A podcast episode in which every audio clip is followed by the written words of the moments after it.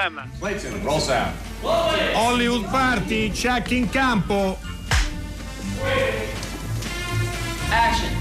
Hollywood Party è la più grande trasmissione della radio dai tempi di Marconi.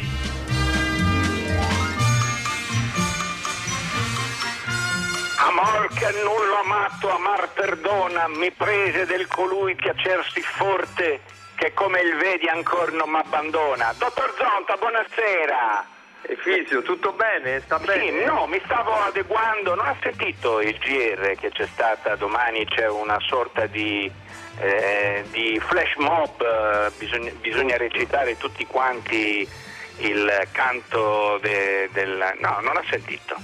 Si stava preparando, no? Eh, Volevo mi stavo, stavo facendo, io sono qui solo in questo posto enorme, questo pensionato enorme. Pensi oggi mi sono fatto una partita di calcio da solo. Facevo eh, una- due squadre. Sono, sono stanchissimo, stanchissimo Immagino, proprio. immagino. Vabbè, eh, che, vuole. Ma se non ci mettiamo un po' di leggerezza noi con quello che ci circonda, dottor, dottor Ci proviamo, caro? Efisio. Anche Eh. se oggi, anche oggi, eh, oltre oggi 24 marzo, ore 19.01, così ci fissiamo nello spazio e nel tempo. Nello spazio, lo spazio è che noi siamo a casa, nelle nostre case, da dove, eh, come tanti conduttori di Radio 3, andiamo in onda. eh, in ottemperanza eh, della situazione, insomma delle, de- delle regole de- che ci vengono eh, chieste e, e lei si trova a Roma, io sono a Genova nel nord, eh, però siamo connessi. eh, Come no? Connessissimi, connessissimi, tant'è vero che, ripeto, volevo essere leggero, eh, però anche oggi leggerezze ben poche, eh, dottor Zonta. Sì. Vabbè, insomma, cercheremo di alleggerire poi man mano con la trasmissione. Ci sono delle notizie, una mi sembra, mi sembra, mi sembra un po' attesa, nel senso che la- l'autobiografia di Woody Allen è tra gli ebook più venduti in Italia, ma insomma non avevo dubbi. Non avevo Lei tra l'altro è un, è un fan di Woody Grande, Allen, grande, sì, sì, grande fan. Io ho trovato qui nel- nell'ufficio di Don Isidoro, ho trovato un sacco di, di lettere, anche degli sfoghi, di tutte queste storie brutte che, che ci sono, no? come, lei, come lei ben sa, ma insomma, vabbè. Certo, poi nell'autobiografia sono molto ben descritte. E, dunque, prima di dare i numeri, che poi è uno solo, quello del 33556, ecco, diamoli subito, 3355634 per gli sms, ci sono Esatto. due, due addii da fare, vero dottor Zonta? Eh sì, uno molto triste, eh, sono entrambi molto tristi, uno ha a che Esatto. fare con uno dei più grandi direttori della fotografia del cinema italiano, perché è morto all'età di 92 anni Alfio Contini. Alfio Contini è stato mh, il direttore de- della fotografia di tantissimi film, più di 100, 130 eh, e se- è allegato il suo nome in particolare ad alcuni registi, tra i quali sicuramente Dino Risi, col quale ha realizzato e per il quale ha realizzato circa sette lungometraggi a partire eh, da Il Sorpasso, che è un film eh, mostruoso anche dal punto di vista della fotografia, ma non solo, veramente ha lavorato con tanti registi, con Liliana Cavani eh, per Il portiere di notte, ma anche con Michelangelo Antonioni per Zabriskie Point. Sto citando episodi dei film nei quali, che sono meravigliosi, ma nei quali la fotografia ha tra l'altro una particolare incidenza, insomma sono segnati da una, da una macchina importante. Eh, e poi il suo nome è anche legato ad Adriano Celentano, perché eh, sono otto eh, i film eh, con Adriano Celentano Celentano eh, realizzati eh, da Contini, da Mani di Velluto eh, a Yuppidù, insomma è stato un grande, un grande direttore della fotografia che ha lavorato eh, con grandi star e dive anche, da Sofia Loren, Claudia Cardinale, Catherine Hepburn. Eh, se ne va all'età di 92 anni e, e noi eh, ne diamo notizia e nel corso eh, delle, delle nostre puntate questa settimana o le successive cercheremo di raccontare meglio. e Eh sì, guardi, dottor Zonta, proprio mi è arrivato adesso proprio un messaggio di una persona che, che sentiremo domani e che ha conosciuto Alfio Contini in maniera molto, molto, molto diretta. Quindi ne parleremo domani. E un'altra notizia triste è quella eh, che eh, se n'è andato il papà di Asterix. Alberto Uderzo, anzi Alberto Aleandro Uderzo, perché era di origini, origini italiane, i suoi genitori e i suoi fratelli più grandi erano italiani, se n'è andato anche lui all'età di 92 anni e questo un po' è consolatorio perché hanno fatto una lunga e bella vita piena di successi perché Asterix è stato un successo mondiale eh, sì. straordinario in tutto il mondo e in coppia con il grande René Coscigny eh, che però purtroppo eh, se n'è andato molto presto all'età di 50 anni, Uderzo ha avuto, ha avuto mh, queste, questo successo con questo grande personaggio eh, che ha caratterizzato i decenni dagli anni 50 in poi. E per salutarlo noi abbiamo una clip da un film che eh, adesso vi dico subito il titolo, eh, che, si, che si intitolava Asterix e Obelix si arruolano. Esatto. A Gallico non puoi passare. Se te vuoi arruolare devi da fare la fila con l'altro. Mi scusi, vorrei solo un'informazione. T'ho detto, devi fare la fila! Eh, che vado di fretta e... Oh, a me che me frega! Oh, ma guarda un po'. Oh! Non capisco che differenza c'è tra la mia gentilezza e quella di Asterix. L'ufficio informazioni, per favore. Non lo so, No. domanda alle informazioni che ti informeranno. Eh? Oh, strano, non viene mai nessuno qua. Bravo, bravo, butta giù la porta, sa? Te lo dici tu? Oh. Oh, oh, C'è nessuno? Oh, oh, eccoti qui. Vorrei un'informazione. Cerco un legionario di nome Tragico Mix, arruolato di forza in armorica. Non te potevo dare sto genere di informazione. E perché? Eh, Perché non so cose che riguardano un gallinaccio come te. Me lo vuoi dire sì o no dove si trova Tragico Mix? Oh, dai subito lapide con i nomi, muovete! Eh, ecco qua, ecco qua. Perfetto, è solo questo che chiedevo. Gentilmente. Obelix! Obelix! Arrivo, arrivo! Oh, non ci provava, va in fila come l'altri. Asterix, il romano con cui sei stato molto gentile è molto gentile con me. Posso essere molto gentile con lui? Ma certo! Per cortesia, Romano, alza un po' la testa, così potrò essere veramente molto gentile. Aio! Aio!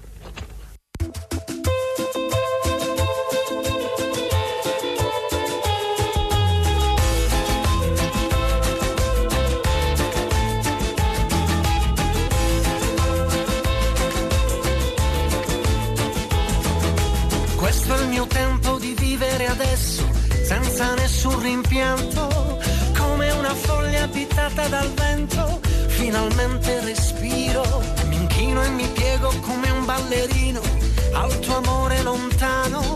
La lontananza è solo apparente se ti resto vicino.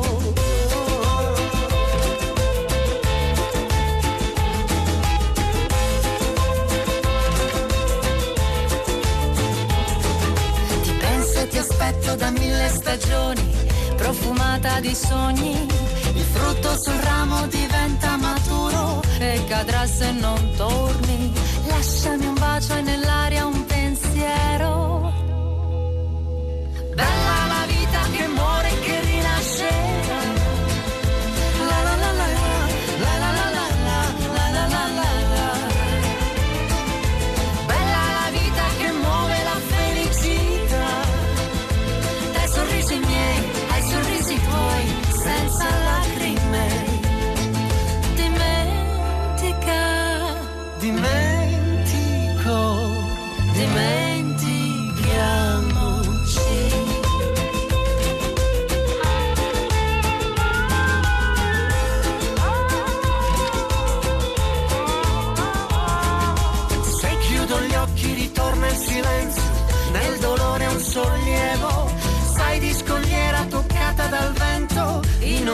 Di cielo, sei come il mare finché non si asciuga, mentre guarda la luna, mordimi adesso pensieri leggeri e ferite profonde.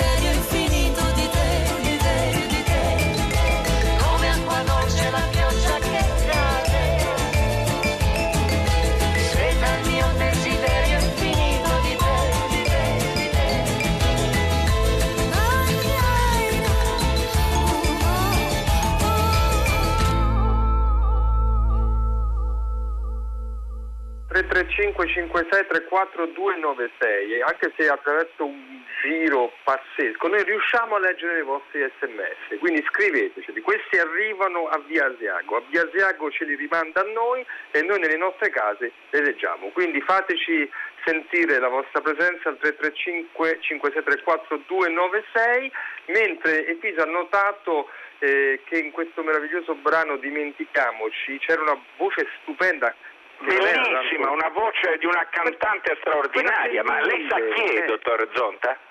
No, lo chiedo a lei perché lei sa più di me di queste cose. La No, io, no, io ne so poco, io posso, io posso lanciare una, chi è così al- nel- nel- nel- nell'etere. Speriamo che qualcuno risponda. Sarà Paola Cortellesi?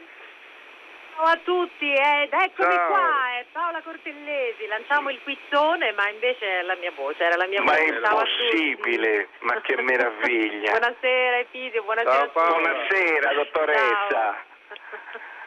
Ciao Abbiamo a tutti, voluto ciao. disturbare te Paola Cortellesi e un certo signore che si chiama Riccardo Milani che dovrebbe essere anche lui eh, a un altro capo del telefono immagino. Riccardo, Io- buonasera.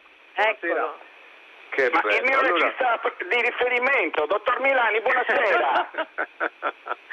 Grazie, buonasera. capita- Capita così, anche queste cose. Allora, è vero, eh, eh, io sono una persona sincera. eh. Ma per carità, lo, lo sanno Figurati sincera, ascoltatori. avrebbe detto un mio amico. Ha una psiche complessa, però è sincera sicuramente. Allora, noi abbiamo, seguendo un po' il filo, il fil rouge della settimana scorsa, vogliamo sentire un po' di voce di amici, di attrici, registi, il mondo del cinema per creare un po' comunità, ehm, non per eh, fare riflessioni di chissà quale tipo, ma proprio per scambiare due chiacchiere, intrattenere e intrattenerci. E quindi abbiamo voluto eh, sentirvi, anche perché Paola e Riccardo penso che questo momento eh, se preso da un lato, diciamo così, costruence, ok? Non destruence, sia generativo di chissà quante storie. Cioè, mm, eh, questa costrizione casalinga in cui tutti noi siamo destinati, comprese le coppie, no? Eh, i mari- mariti e mogli, eh, produce chissà che cosa. Eh, volevo chiedervi qualcosa su questo tema, se avete prodotto un pensiero. Ma adesso produrre un pensiero mi sembra veramente una... È tanta roba, capito? Eh, ma il tanta roba è esigente, dottoressa è esi- Io molto sì, no, esigente. pensavo a mio marito che comunque ha più difficoltà, Eh, però Grazie.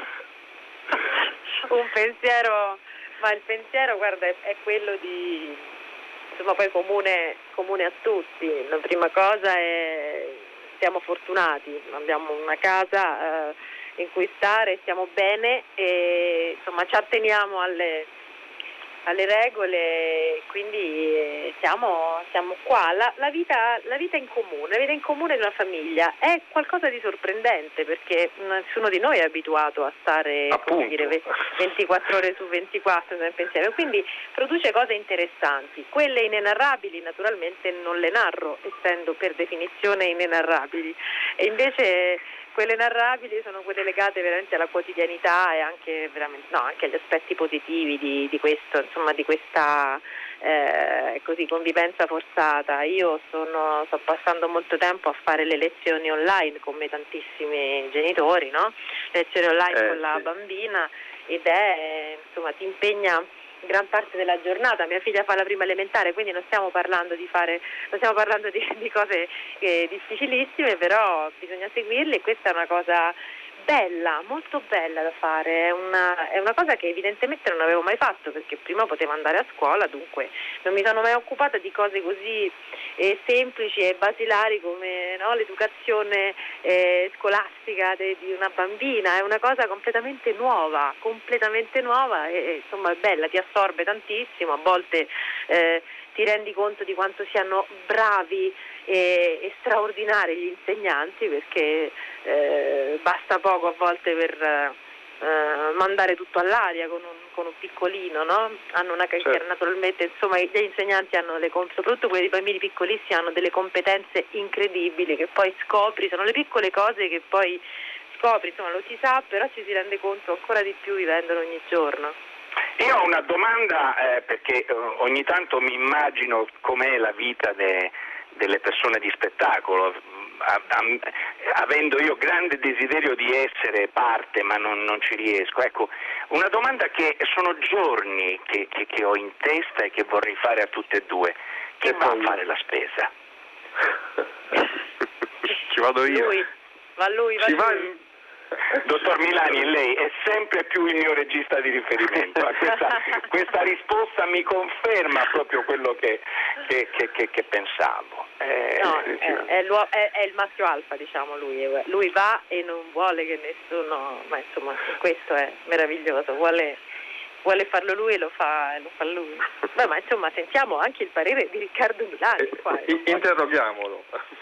Che è nell'altra stanza, voglio dire, perché ci hanno detto separatevi perché se no, eh, non so, eh, c'è un, un problema di suono. innescate, innescate. Innestiamo, esatto, quindi siamo in due stanze separate a un metro di distanza, però eh, almeno siamo separati per un attimo, che non è male, eh? Non è male. Grazie, volevo, io volevo grazie, grazie. amici, grazie. Ci Ecco, siete grazie separati in Dario, casa grazie- per parlare con noi. Sì. Allora Riccardo, questo- questa divisione di generi che in effetti un po' c'è, diciamo la verità, anch'io esco per andare a fare la spesa, ma perché in quanto maschio di casa, no? Forse perché c'è un po' di pericolo là fuori, no? Non un po', cioè un po' tanto, però Tanto, questa divisione di generi, come la vedi? Ma no, è un, come dire, una- un istinto che mi porta no, a andare fuori, sì, forse anche di protezione, non lo so, è- penso che sia umano però questo, quindi sai, eh, ci vado, ci vado volentieri, ci vado una o due volte a settimana, insomma, così cerco di limitare. Peraltro noi stiamo lavorando, ecco, abbiamo anche questa fortuna, io riesco a fare il lavoro sul montaggio che stavo facendo. Perché Riccardo, voi stavate girando un film che Picchio ci ha detto avete interrotto all'ultimo giorno, è così? Sì, in realtà ci manca un giorno di riprese, ecco, e quindi però tutto il Come resto. si fa con quel giorno?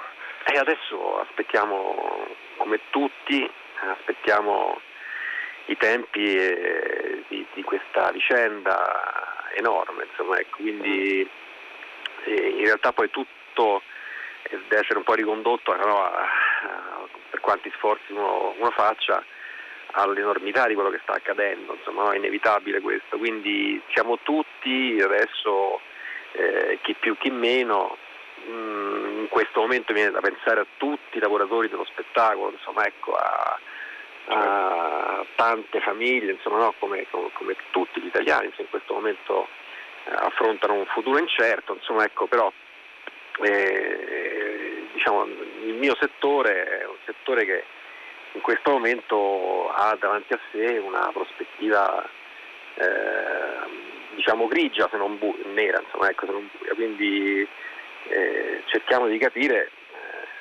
eh, come andare avanti. Noi in questo momento eravamo in una fase appunto del montaggio del film e contemporaneamente stiamo scrivendo il film successivo, quindi guardiamo avanti nonostante tutto, cercando di farci trovare pronti per quello che sarà il momento. Ecco. Eh certo. E allora, e allora non ci resta che salutarli, dottor Zonta. Io sarei Eh, stato sì. tutta la trasmissione a farmi raccontare Ma il film, io. però non credo che sia possibile. Per cui Ma ci grazie, eh. grazie di questa, eh sì appunto, poi, poi ne riparleremo. Grazie, grazie di, questo, di questa improvvisata che ci avete Grazie a fatto. voi, grazie a voi. Siete, E a presto, e a siete presto. sempre nel, E a nel nostro cuore, cari amici. Grazie. E Piccio, lei ha detto che non è eh, artista, ma lei è già nel mondo dell'arte, lo sapete, io volevo aggiungere questa cosa. Io Non la dica- ringrazio molto, non ma credo che, questa che le- cosa, non questo non fa altro che illudermi sempre di più, per cui non so come prenderlo, se è un complimento o meno. Grazie Lo è, comunque. lo è. Grazie infinite. Grazie a voi. Ciao, ciao Dario, ciao a tutti. Arrivederci, ciao, ciao, ciao. ciao, grazie, ciao.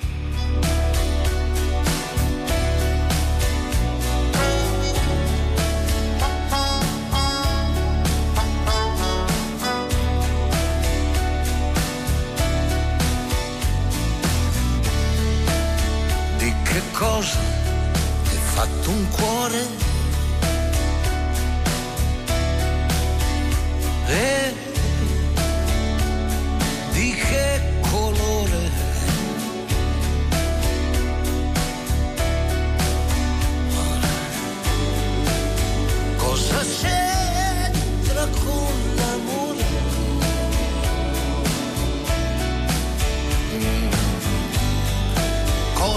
fare lui con me. Parliamo ora eh, di un documentario, mm, un film realizzato poco tempo fa dal giornalista, scrittore documentarista Emilio Marrese. Buonasera Emilio, benvenuto a Hollywood Party.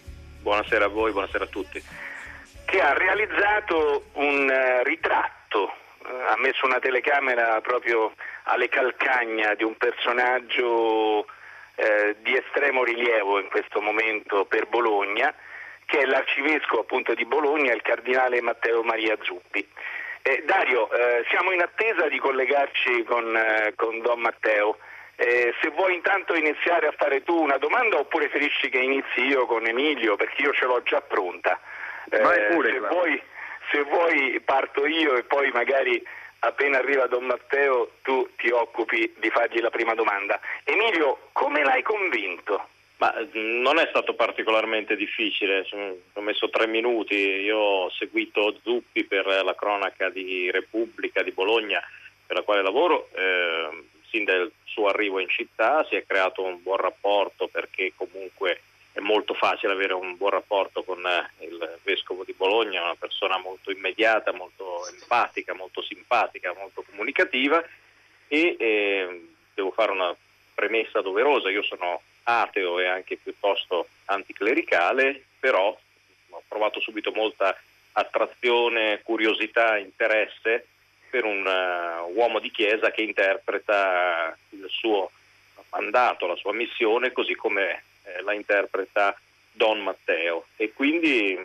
dopo un paio d'anni, no, forse tre già che lo, lo, seguivo, gli ho chiesto, aveva visto già altri miei documentari, insomma c'era una buona intesa, se gli potesse interessare far conoscere meglio il suo lavoro, diffonderlo meglio, magari anche un po' eh, fuori Bologna dove lui ha rappresentato una grande svolta, ma anche magari con la speranza di poterlo eh, far conoscere anche un po' oltre i nostri viali di circolazione, un po' di più, e eh, ha accettato in tre minuti perché ad un patto, ad una condizione che non fosse un santino, che non fosse un documentario celebrativo della sua figura, ma eh, che servisse soltanto a divulgare quello che fa e che dice ogni giorno dalla mattina alla sera. Questo tra l'altro che ci racconta Emilio sono proprio le, i momenti fondanti di un lavoro documentario, no? quando ci si relaziona con il proprio personaggio e di fatto si stabilisce un, uh, un perimetro, no? un, un,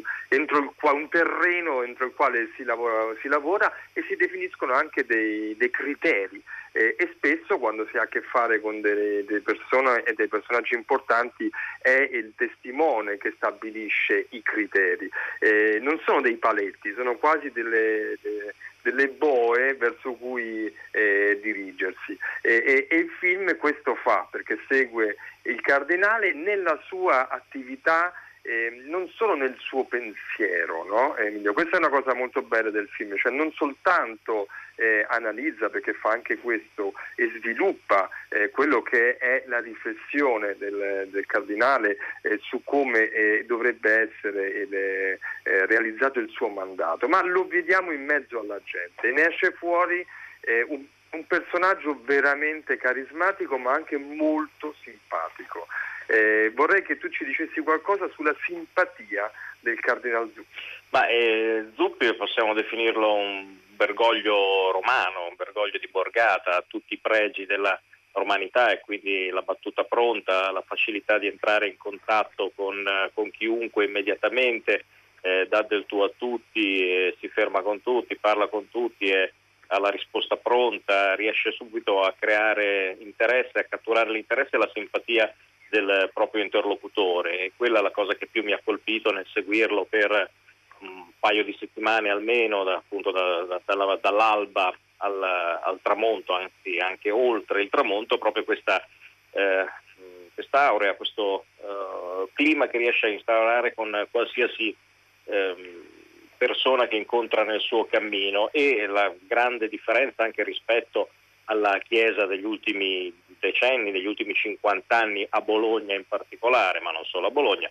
una Chiesa molto chiusa, molto conservatrice, austera, eh, è proprio questa sua capacità di andare ovunque, eh, la sua volontà più che altro di parlare con chiunque, di dialogare con chiunque, il che non significa, come sottolinea spesso, condividere il parere di chiunque, ma conoscerlo, ascoltare, quindi è il primo vescovo che a Bologna è andato in un centro sociale, è andato in piazza per il primo maggio, ha parlato con e parla tuttora con eh, gli occupanti, i lavoratori, i sindacalisti, gli scioperanti, eh, la comunità eh, LGBT, eh, quindi ascolta tutti mh, mm, e eh, parla con tutti perché incarna un po' quello che è il mandato di Papa Francesco, una chiesa, che, una chiesa aperta, una chiesa che non giudica, non condanna, non lancia anatemi, ma tende la mano, si rimbocca le maniche e ascolta perché vuole essere ascoltata.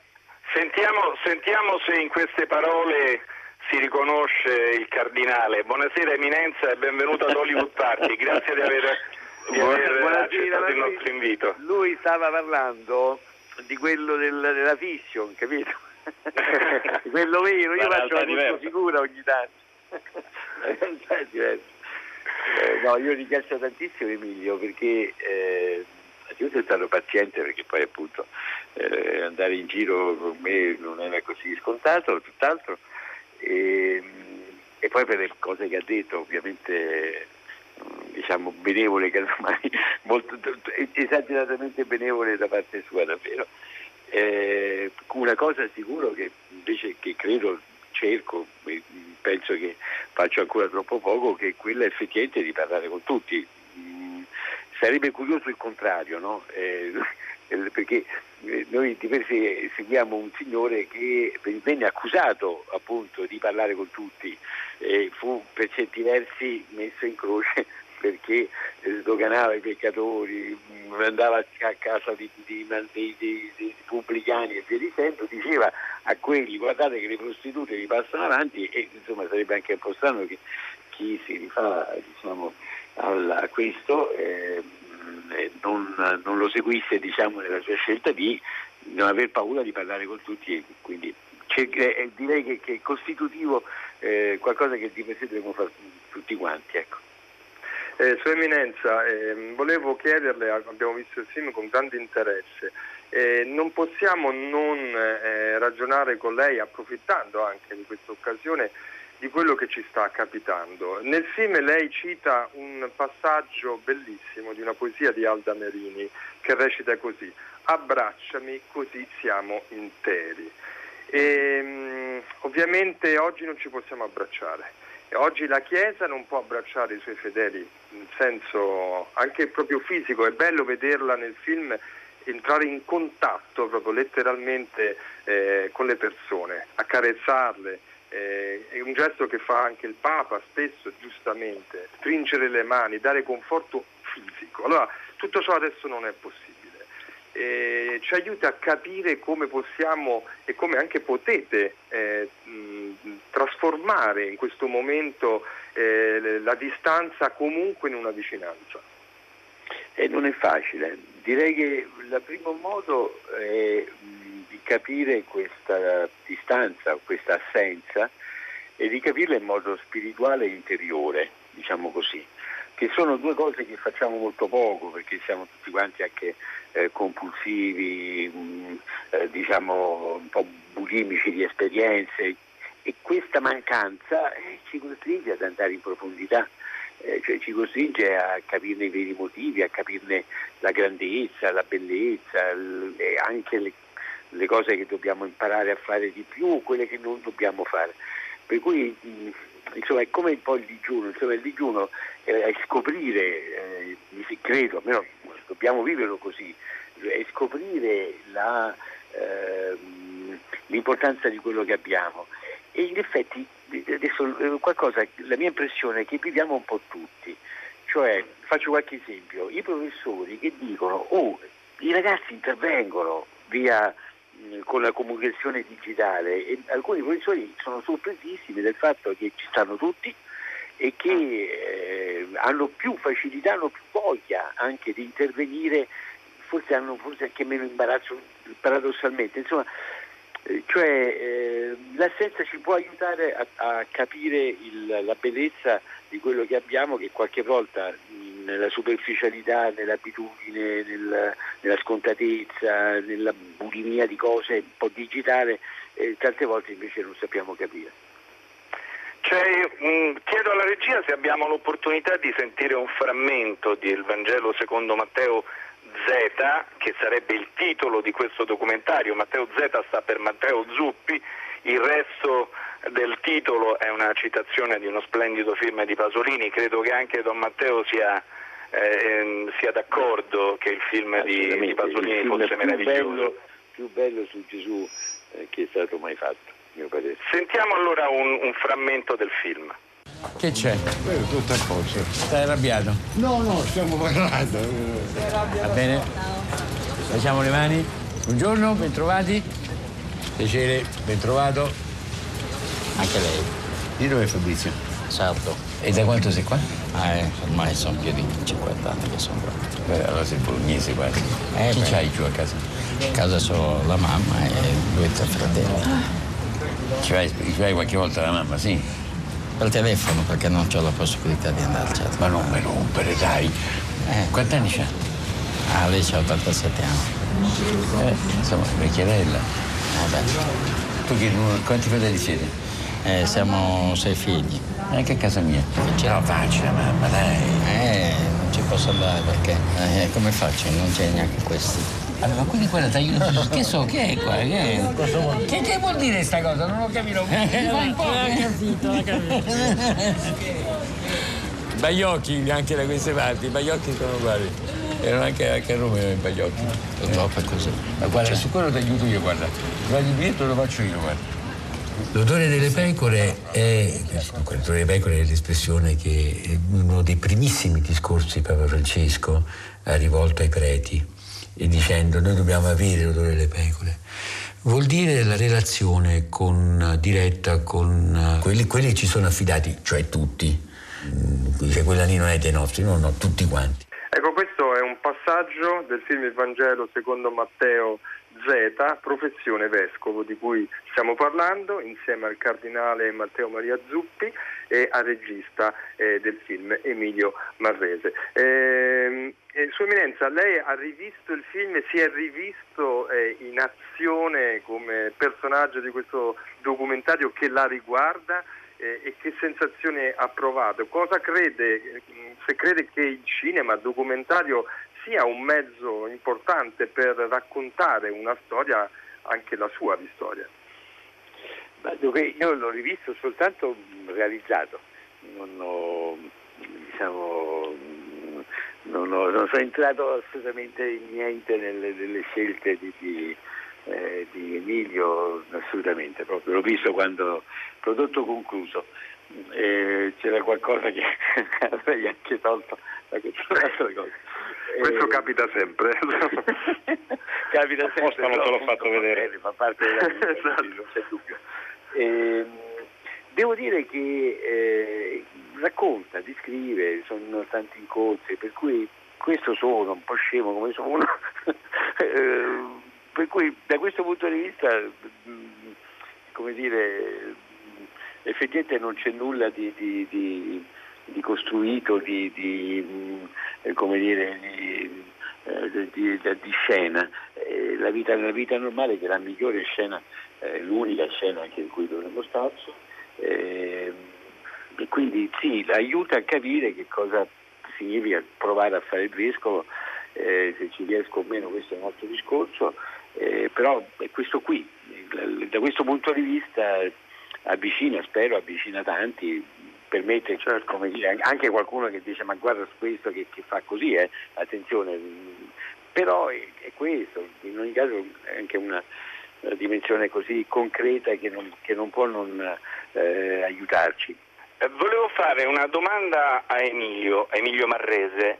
Eh, nel film c'è una presenza gustosa, direi, molto eh, di rottura, perché c'è una- la presenza di Alessandro Bergonzoni in un dialogo, tra l'altro in un teatro, quindi in una situazione molto straniante dal resto del, eh, del film. Ecco, ehm, come ti è venuta in mente questa, questo momento drammaturgico? Perché credo che sia stato proprio una, una sorta di, deviazione verso una, una specie di fiction. Non so se mi sbaglio, Emilio.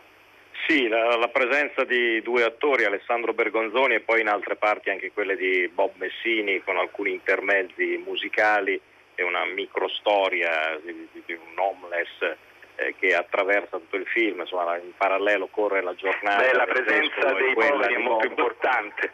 Esatto, e Bergonzoni sicuramente essendo un grande artista, attore, autore, ha una forte spiritualità, eh, Bergonzoni, apro una parentesi, eh, introdusse la messa del, di Papa Francesco allo stadio Dallara a Bologna quando venne in visita eh, sotto le due torri Santo Padre, introdusse questa messa con un videomessaggio eh, di 7-8 minuti, eh, un, uh, un, discorso con il suo stile ricco di calembur, di acrobazie eh, dialettiche, molto intenso e denso. E quindi mi piaceva, e Bergonzoni per fortuna ha accettato con entusiasmo, poter eh, anche ehm, far intervistare Monsignore da il Cardinale da, anche da Bergonzoni, non solo dal sottoscritto che non compare mai, però eh, Bergonzoni diciamo, abbiamo creato questa intervista al, al Teatro Duse che poi fa ehm, lungo tutto il documentario, ne abbiamo prese alcune parti che fa, facessero un po' da spina dorsale a tutto il racconto, scandendo il, eh, il racconto, i vari capitoli, gli argomenti eh, che, si, che, si, incontrano strada facendo e anche con, dandogli comunque insomma, molto dire, sostanza anche al, al, documentario perché Bergonzoni è capace di riflessioni profonde e di stimolare anche il, l'interlocutore in modo, in modo, speciale. Poi l'intervista integrale che dura quasi quanto il documentario, cioè sono 50 minuti di intervista, è un contributo extra che è nel DVD che è stato poi realizzato da Si Produzioni, che è il produttore bolognese di questa opera. Vi propongo e propongo agli ascoltatori di sentire un altro passaggio eh, dal documentario. Lo straniero, al quale si è impedito l'effettivo esercizio delle libertà democratiche garantite dalla Costituzione italiana nel suo paese, ha diritto di asilo nel territorio della Repubblica. Io non sapevo esistessero queste parole. Laggiù in Benin. Sono queste parole che sono venute a cercarmi. Poi dicendomi di stare in angolo per non essere alla vista dei clienti, fare questo, pulire, ho detto questo. Così ho preso le mie scarpe da ginnastica, ho salutato i miei genitori e ho preso un biglietto per Niger. Poi sono successe tante cose. Il caldo, il freddo, la malattia, il gommone. Ma non avevo paura, neppure quando eravamo in mezzo al mare, perché le parole mi aiutavano, mi davano speranza. La cosa che ti ha fatto arrabbiare di più per non dire altre cose, quando sei arrivato? Allora, la cosa che mi ha fatto arrabbiare di più direi che riguarda la, cioè, la situazione politica l'Italia, se no cioè, proprio nei miei confronti con qualcuno mi faccia qualcosa così arrabbiare di più no. E la cosa più bella? La cosa più bella è stare qua e continuare a seguire i miei sogni, quello di studiare, cioè avere la mia vita normale senza essere dipendente da qualcuno, diciamo, dipendere da qualcuno, qualcosa del genere. Ed eccomi qua. Sono qui perché un gruppo di italiani 50 anni prima che io nascessi ha scritto un gruppo di parole si chiama la Costituzione italiana, articolo 10.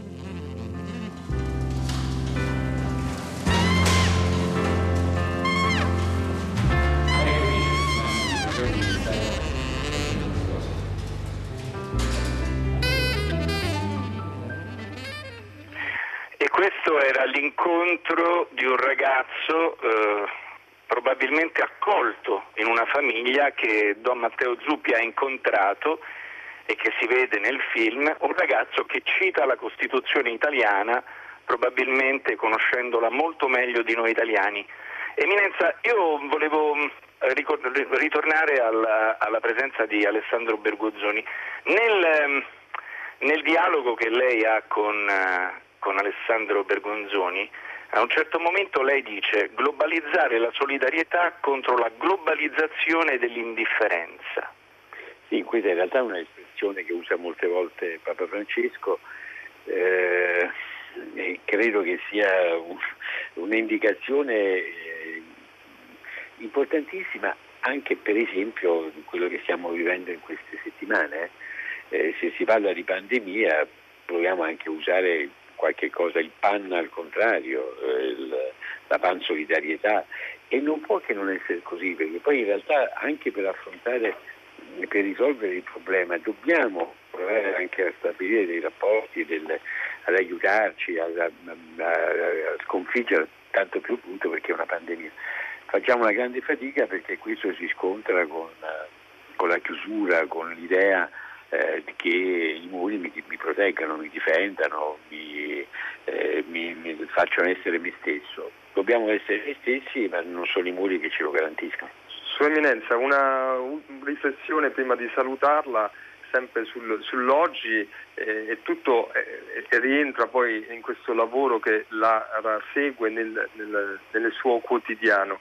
Allora, dobbiamo stare a casa, stiamo tutti a casa. Molti, molti, tra i quali il ragazzo forse che abbiamo sentito, molti immigrati che di solito incontriamo nelle strade, che chiedono l'elemosina, che, che vivono in strada, dove sono andati a finire? Eh, è una cosa a cui io penso continuamente, no? in, in, questa emergenza no? eh, i primi a, a, salvarci siamo noi, come sempre. Poi gli altri dove sono andati a finire? Immagino ovviamente che questo è un problema che voi sentiate in modo molto forte, anche a Bologna. Dappertutto, non c'è dubbio, anche perché è chiaro che eh, l, l, l, l'epidemia eh, crea problemi a tutti, il raddoppio problema è chi già ce l'aveva, tutti, sia chi è più fragile come tanti anziani, gli anziani che stanno in istituto che non possono vedere i figli, eh, le persone che hanno qualche persona disabile o con eh, malattie eh, di, di, di, eh, mentali o psichiatriche che diventa un peso enorme, una difficoltà enorme, perché immaginiamoci che cosa comporta no? una situazione come questa, l'agitazione in più. No?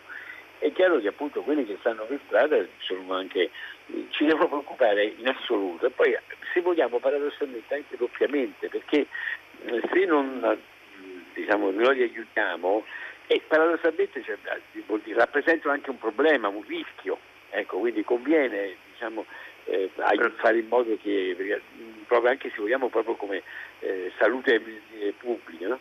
eh, poi quando ci sono i problemi si vedono le grandezze e le piccinerie, i rimandi, arriva il conguaglio, no?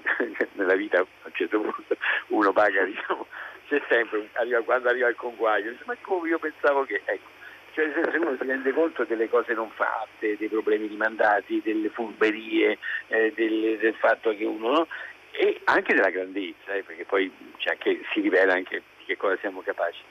Però speriamo di fare di tutto quanto questo un grande tesoro per provare poi a cambiare, a fare del, dell'avversità terribile come quella che stiamo vivendo un motivo per, per costruire davvero qualcosa di diverso e migliore. Certo. In conclusione, Don Matteo, io volevo dirle una cosa. Lei il 29 di febbraio avrebbe dovuto fare un incontro, e chiamo Emilio a testimone eh, perché ci tengo a questa cosa. Sì. Avrebbe dovuto avere un incontro con Francesco Guccini e parlare della musica degli anni 70, se non sbaglio. Tutto ciò è saltato per questo momento così drammatico che stiamo vivendo. Ecco, io lancio una proposta e vorrei una sua promessa. Potremmo usare Hollywood Party come teatro per poter fare questo incontro? Ah, per quanto mi riguarda, senz'altro. Sentiamo anche chi dice Emilio che eh, se, se, Emilio è d'accordo e poi soprattutto io, io sono d'accordo ma Francesco è d'accordo Francesco Guccini bisogna, esatto eh, lo chiamiamo e cercheremo di convincerlo. Io ringrazio Don Matteo Maria Zuppi e, e Emilio Marrese. Dario se vuoi unirti ai miei saluti. Grazie, grazie per averci dato questo film e, e queste riflessioni. Grazie a, a voi. Ciao Don Matteo. Grazie grazie grazie. Efisio, io sono preoccupato perché lei ha uno sdoppiamento di personalità, me ne sono accorto oggi. In, sto... in alcuni momenti subentra un altro signore. Ma lo sa che mi preoccupo anch'io, mi ricordo un vecchio film di Ulu Grosberg, chi è Harry Keller, ma è perché parla male di me, non so, forse mi succede qualcosa di di strano. Allora, la sigla ci sta dicendo che dobbiamo chiudere. La trasmissione Eh, di sì. oggi è stata realizzata da Francesca Levi, Maddalena Agnisci, Daniele Di Noia, Massimiliano Bonomo, Alessandro Boschi, Erika Favaro, Paola Cortellesi, Riccardo Milani, il cardinale Matteo Maria Zuppi, Emilio Marrese, il dottor Zonta, Efisio Mulas e anche Claudio De Pasquale. Sa. Eh, bene. E allora, cinema alla radio, ehm, cronache di un amore per ricordare Lucia Bosè e adesso tre soldi, diario della zona rossa di Carolina Valencia, Caicedo e Riccardo Giacconi. A domani!